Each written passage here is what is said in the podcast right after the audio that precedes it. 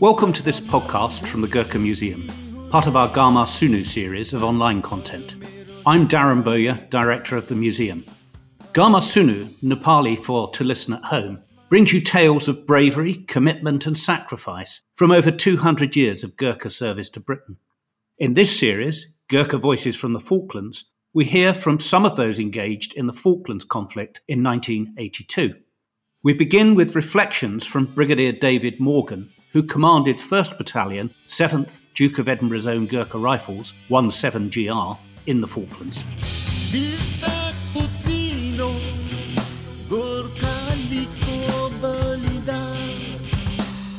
My name is David Morgan. I was the commandant or the commanding officer of the 1st Battalion of the 7th Duke of Edinburgh's own Gurkha Rifles that took part in 1982 as part of the task force that went down to the Falklands. I think it's best to describe it as being a bit of a surprise that we found ourselves on standby to move to the Falklands. We'd never heard of the Falklands, we didn't know where they were.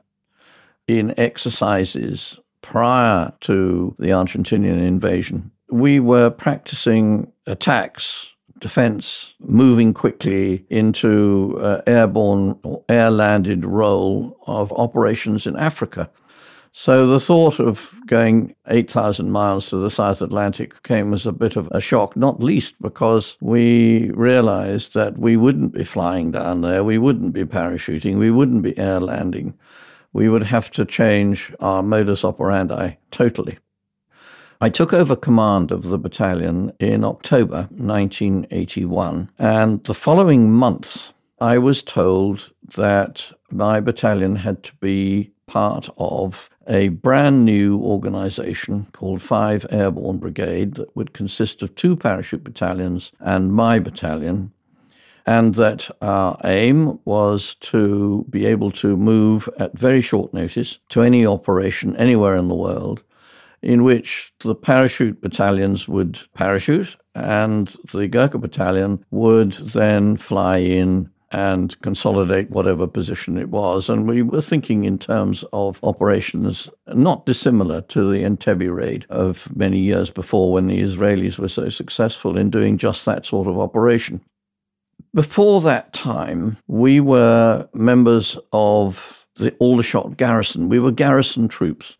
We did things like the Royal Tournament, enemy on exercises, all these sort of things, filling in a gap that the rest of the British Army couldn't fill because of their commitments to BAOR, British Army of the Rhine, or indeed in Northern Ireland. And we had been doing this for 10 years.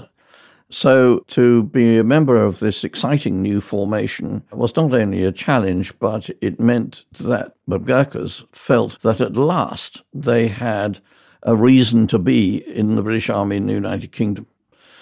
It's worth pointing out that the battalion was about 700 strong. We consisted of four rifle companies, a support company, and a headquarters company.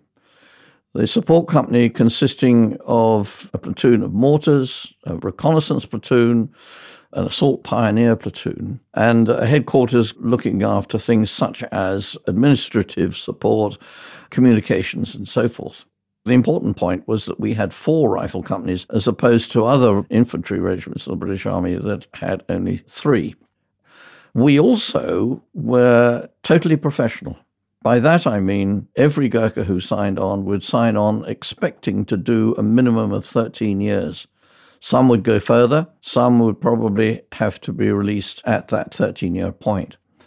But nobody in the battalion ever aspired to do anything other than to be the best soldier that they possibly could.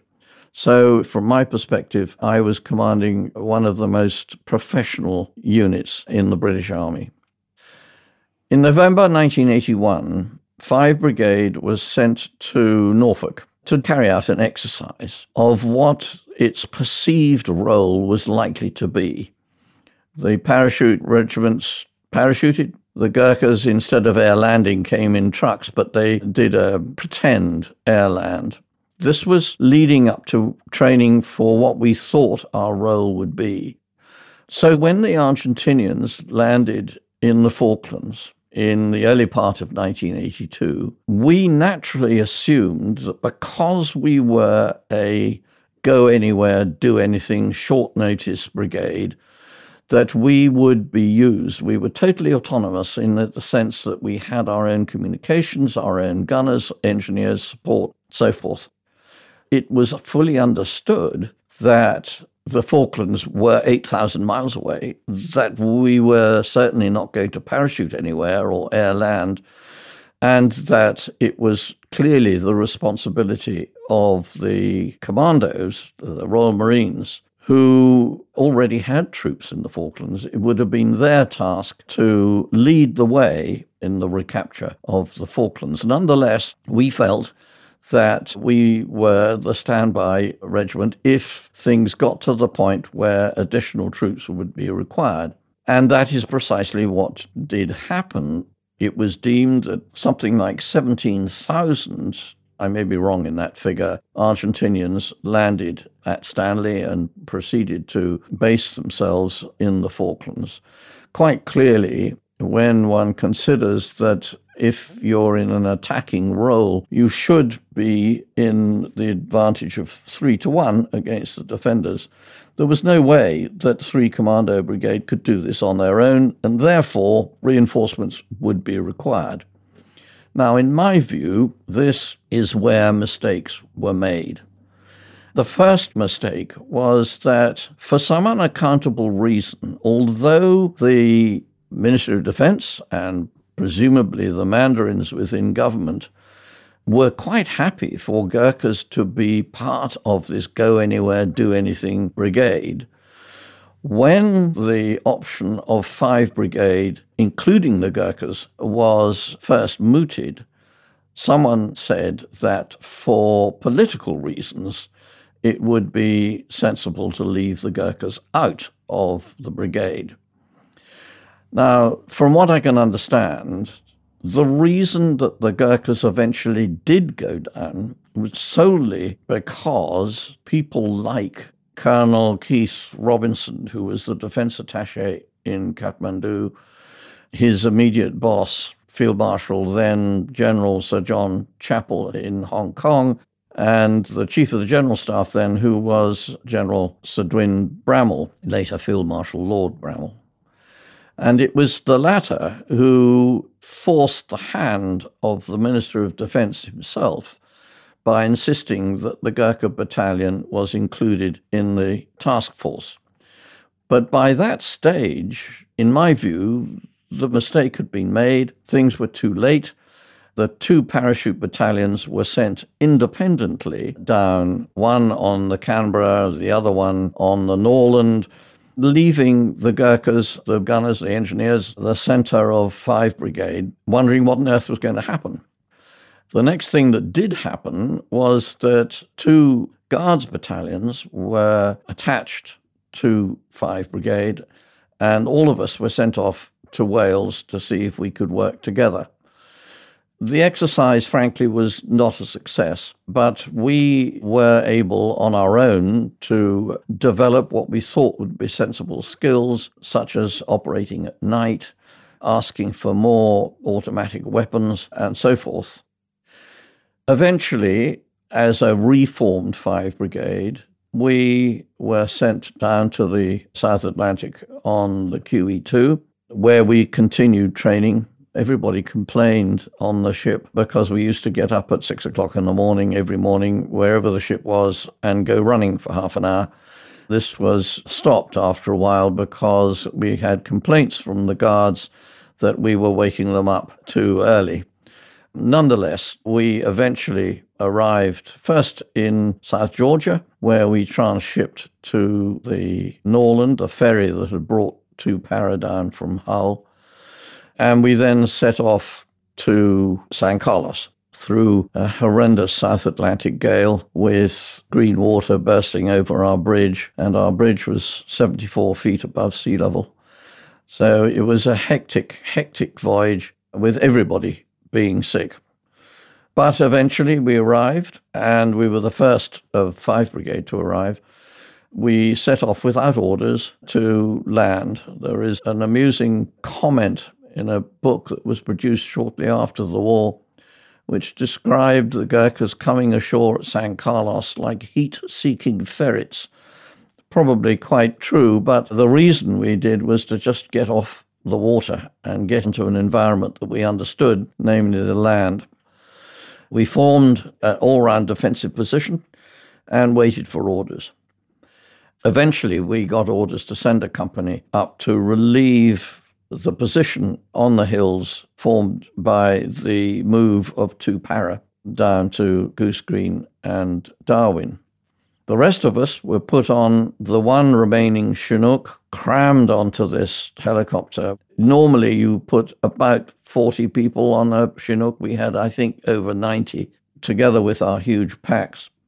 And we were put down approximately in Darwin and Goose Green. The pre planning for this operation was done. However, unfortunately, nobody told the pilot. So we had different companies put down in the wrong places, and it took us 24 hours to sort ourselves out properly. But there we stood. That was our position. We remained in Darwin and Goose Green with my headquarters in the village shop with work that was light but largely defensive in nature. We dug in and we sent patrols out to look for enemy parties, which we found and captured. Not many, but that was our major role. We were then, right towards the end, told that we had to get up and support a final attack on the tumbledown, which had been planned for the Scots Guards to do. This was to be carried out after the disaster with the Welsh Guards, in which they lost over 50 men. I think it was at Bluff Cove or fairly close to Bluff Cove, which meant that we would be going into this final battle with the Scots Guards, who had been in position two days longer than us. We had no time to prepare. It was a question of getting settled down sorted out to move out as soon as we possibly could do so to take out one of the hills on the tumbledown feature, namely Mount William. The whole tumbledown feature dominates and overlooks the capital at Stanley. The battalion was then only three companies. I had to leave one company behind in Goose Green, plus a platoon from support company the three rifle companies went ahead in single file at night, shelled by literally the last gasp from the very accurate Argentinian artillery. During the advance, we lost, I think it was eight wounded, two seriously, but fortunately, nobody killed. In the end, we had three companies fully bombed up, as it were. We carried every single item of ammunition and weaponry with us on the hills overlooking Stanley. At this point, I was told by the brigadier when I had reported that our objective, William, had been taken without casualties and that we were secure on the tumbledown feature, he said, Well done, Stanley is yours. Now, this meant to me that we had clearance to move forward onto the outskirts of the capital. And I was in the process of giving orders out to the rifle companies to prepare to move forward when a second signal, a rather panicky one from the headquarters of 5 Brigade saying, stop, stop, stop, no move beyond a certain grid reference, which meant the tumbledown feature. So we were held back whilst the Scots Guards collected a number of prisoners and I think moved back. But this allowed at least three para and some of the Marines to move forward through us down to Stanley and take the victory, as it were, which was sent back by all the media to the UK. We had to remain on the hills for another 24 hours in the freezing cold, in the snow. And eventually, after that, the majority of the troops up there, all three companies, were ferried back to Goose Green, which, of course, being a very small village and having only really looked after one company for any length of time, was too small a place for the whole battalion. So I distributed companies to some of the outlying places, largely to restore morale, to prove that we were now in control. Two companies went to West Falkland, and two companies remained in East Falkland at North Arm and at Darwin. So at the end of this, it looked as though we had done virtually nothing. We'd gone all the way there to frighten the enemy, to do no more than that. And it is interesting that shortly after the war had finished, somebody told me that they had walked down the streets in Argentina and asked various people who they thought the enemy had been in Las Malvinas. And the vast majority of them said, oh, the Gurkhas. No mention of the paras, marines, guards, but the Gurkhas. And it is absolutely true that the Argentinian troops, many of whom were conscripted, 17 years old, were petrified of being attacked by the Gurkhas. So much so that one regiment of Argentinian infantry set to guard the Stanley airfield doubled its sentries for every single day long before the Gurkhas had actually arrived on the Falklands. So, what is my overall view of this? I've described as best I can what actually happened. Perhaps it would be helpful if I gave a view of what I think should have happened. The first thing is going right the way back to the very first suggestion that 5 Brigade should be the next standby reinforcement unit to go to the South Atlantic. What I find difficult to understand is why the Ministry of Defense or whoever made these decisions, politicians, mandarins, I don't know, but somebody must have thought through the logic of putting a Gurkha battalion into a standby brigade that could go anywhere and do anything at any time and at any notice. And yet, when the real call came, somebody said that for political reasons, the Gurkhas should not go.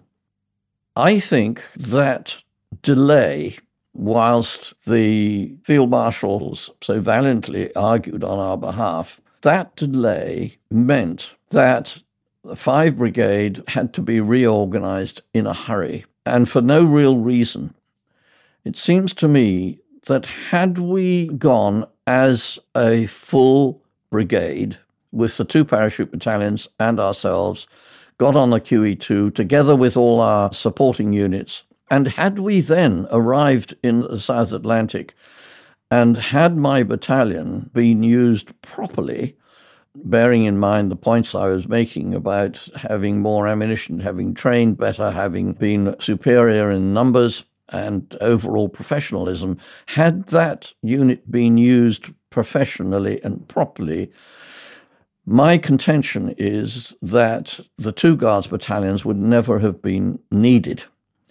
It was quite clear to me that it was unnecessary for us to have moved three companies to attack Mount William. And had I had all my four companies, there is no doubt in my mind that we could have taken out the Tumbledown, Mount William, and Sapper Hill, which was an enemy position further east, closer to Stanley. We could have done that on our own.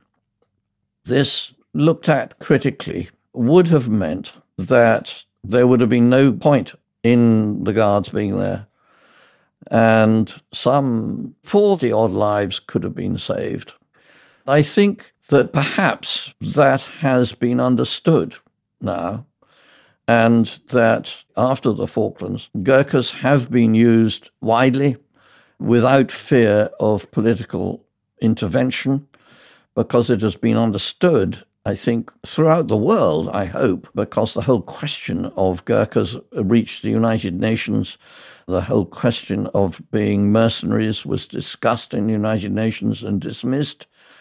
That use of the British Gurkhas is totally as part of the British Army and that no one will ever worry about the political use of Gurkhas in the future. Indeed, they were subsequently used to great effect, particularly, of course, in Afghanistan. That was Brigadier David Morgan on the role of 1st Battalion, 7th Duke of Edinburgh's own Gurkha Rifles in the Falklands War, and his observations on the conduct of the campaign. We hope you've enjoyed listening and that you will join us for the rest of the series, which will be in Nepali.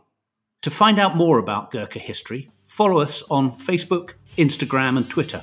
And to help us continue creating free online content celebrating Gurkha heritage, please consider making a donation at www.thegurkhamuseum.co.uk. I'm Darren Boyer, and you've been listening to Gama Sunu, brought to you by the Gurkha Museum.